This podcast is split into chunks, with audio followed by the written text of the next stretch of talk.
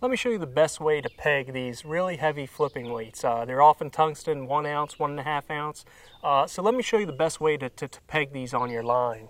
Uh, I use what's called a sinker stop, and it's similar to a bobber stop, but these are specifically made for these flipping weights, uh, these flipping tungsten weights. And I get these, you know, this is uh, made by Bass Pro Shops. I think it's $1.25 for all these. So what you do is you take your braid and, uh, and you just kind of thread it in the, in the loop of one of these sinker stops on the uh, little wire frame here. And let's just, let's just do this one here.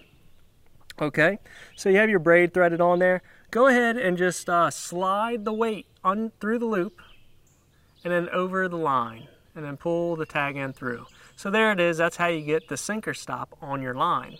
Now this is great because then you can take, when you're tying your Texas rig, you can take your big one, one and a half ounce tungsten weight, whatever you're fishing, thread it on the line, tie your hook, put on your bait, and let's just pretend my fingers are the bait. You can see here that that sinker stop prevents the uh, weight from sliding up and down. Um, it's, it's very solid on there, and that's the best way you can peg one of these really heavy tungsten weights. I couldn't recommend it more.